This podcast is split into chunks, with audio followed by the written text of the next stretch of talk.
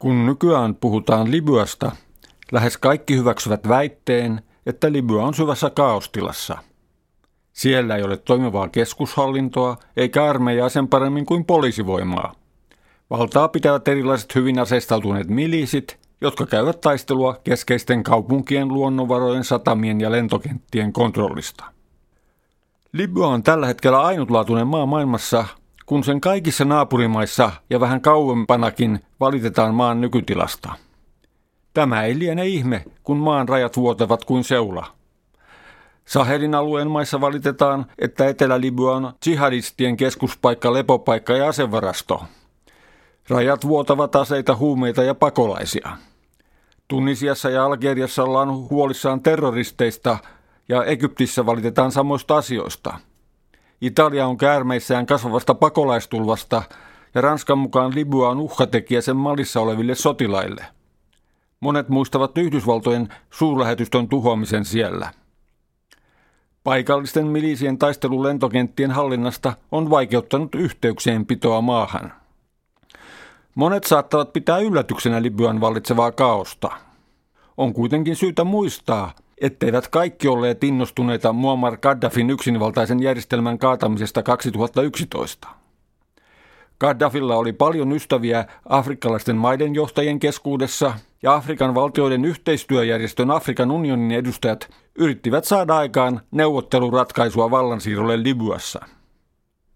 Libyan kapinalliset ja länsimaat eivät kuitenkaan suhtautuneet vakavasti näihin pyrkimyksiin.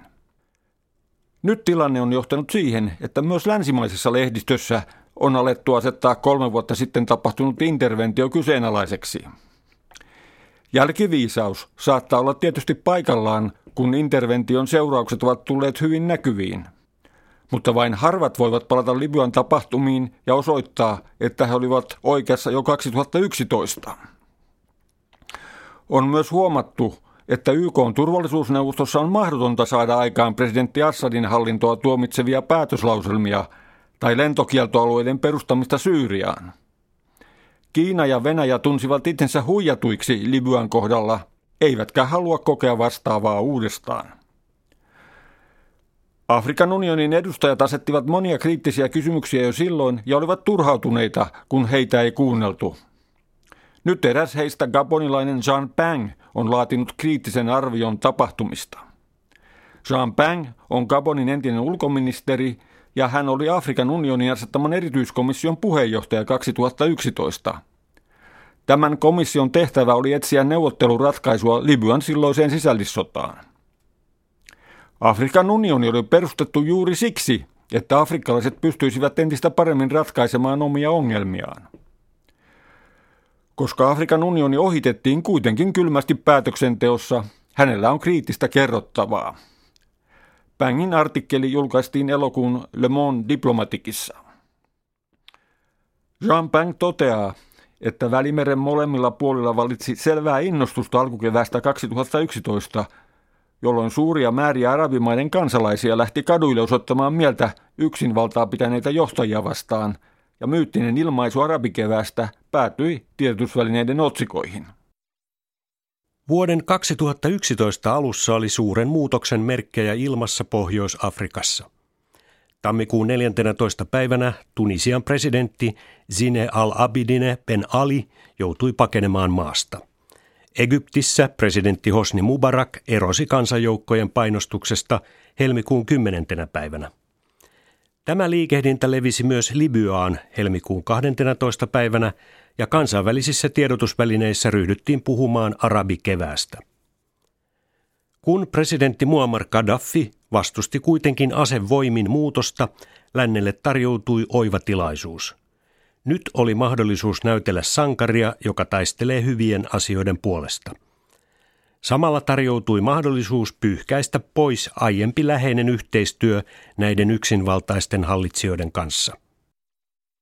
Kun Muammar Gaddafi oli omapäinen johtaja, joka oli suututtanut muiden arabimaiden johtajia, tämä lisäsi sotimishalua, koska oli nähtävissä, että myös Arabiliitto tukisi hänen kaatamishanketta.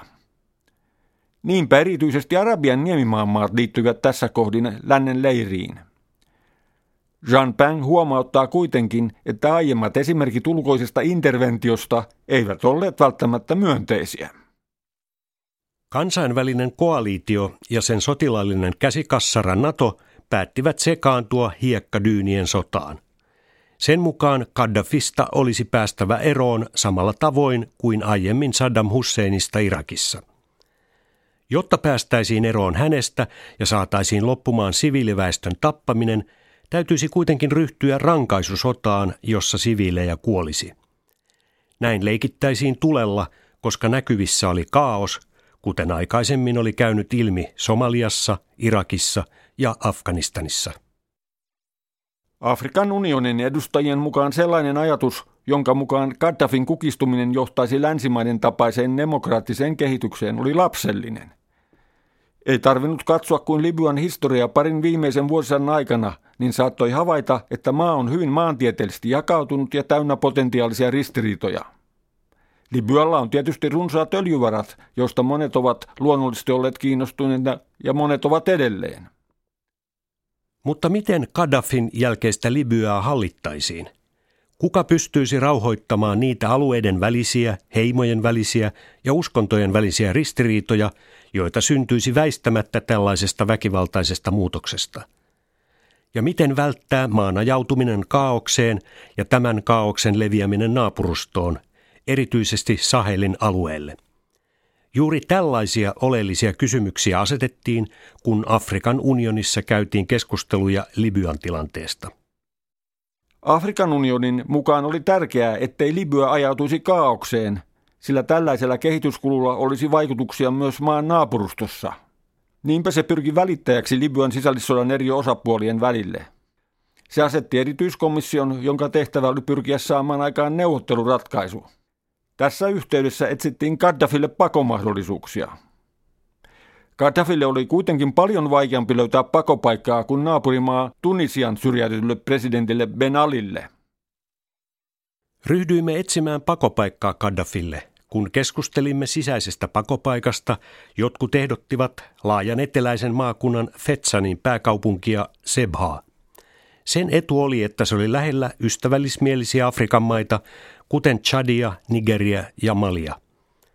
Kun etsimme ulkomaista kohdetta, Turkki kieltäytyi ehdottomasti, ja monet pitivät Venezuelaa ongelmallisena. Gaddafin vastustajat kieltäytyivät puolestaan harkitsemasta Egyptiä. Kun länsimaiden johtajat alkoivat hahmottaa hyökkäystä Libyaan, he etsivät oikeutusta YK:sta.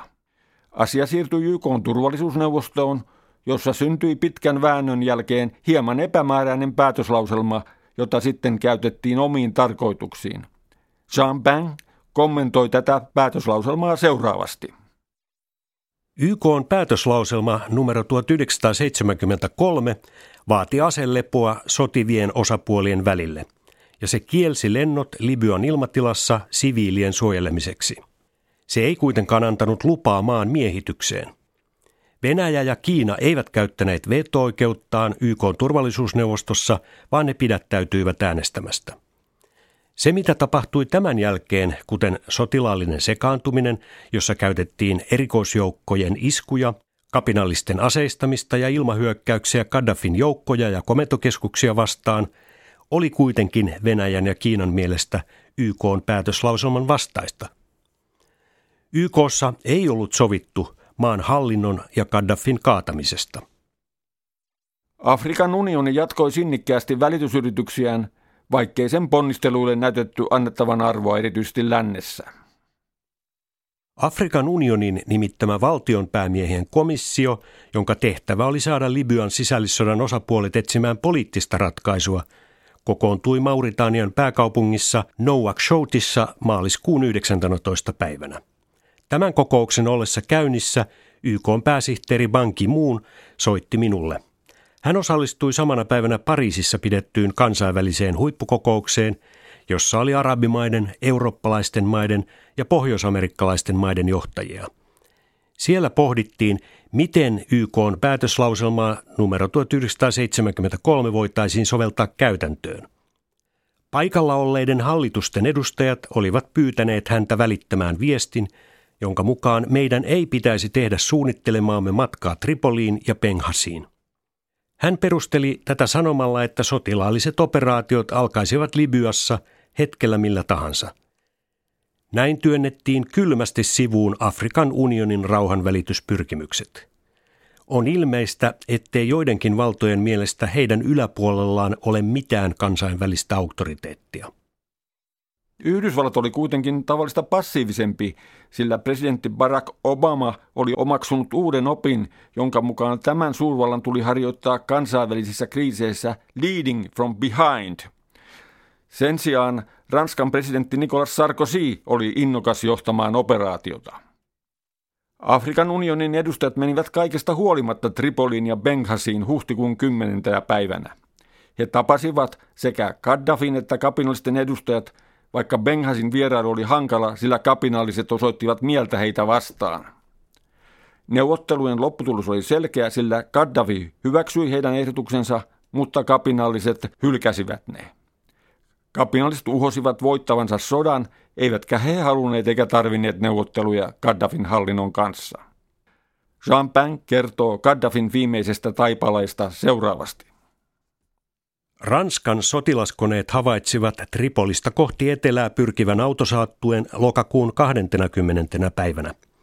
Se joutui pommituksen kohteeksi ja kapinallisjoukot saivat jalkaisin paineen Gaddafin kiinni ja tappoivat hänet. Tällöin kävi selväksi, että hyvän tahtoinen sota ja siviilien suojelu edustivat vain asioiden hämärtämistä. Näiden korulauseiden taakse kätkeytyi valtapolitiikka, jonka tarkoituksena oli kumota hallinto ja tappaa sen johtaja. Ja kaikki tämä tapahtui YK:n siunauksella. Tämän hetken tilanne tarjoaa mahdollisuuksia ironiaan. Kun Ranska oli innokas kaatamaan Gaddafin hallinnon Sahelin alueen johtajien varoituksista huolimatta, Gaddafin hyvin aseistautuneiden palkkasoturien palaaminen alueelle, tuaregien itsenäisyyspyrkimykset sekä jihadistien toimintaedellytysten paraneminen johtivat siihen, että Malin hallituksen oli pyydettävä Ranskaa lähettämään sotilaita Malin pohjoisosiin. Nyttemmin sekä Libyassa, Tsadissa ja Nigerissä syrityt tubut ovat ottaneet esimerkkejä tuaregeista ja haluavat autonomiaa. Ranskan armeijan pääesikunnassa on jo esitetty ajatuksia interventiosta Fetsaniin, erityisesti jihadistien logistiikan tuhoamiseksi. Jo 1900-luvun alussa Ranskan siirtomaahallinto oli huolestunut Fetsanin aiheuttamasta turvallisuusuhasta Ranskan silloisille siirtomaille. Viime syyskuussa Madridissa pidetyssä kansainvälisessä Libya-kokouksessa todettiin kuitenkin, ettei mikään ulkopuolinen sotilaallinen interventio voi ratkaista Libyan ongelmia.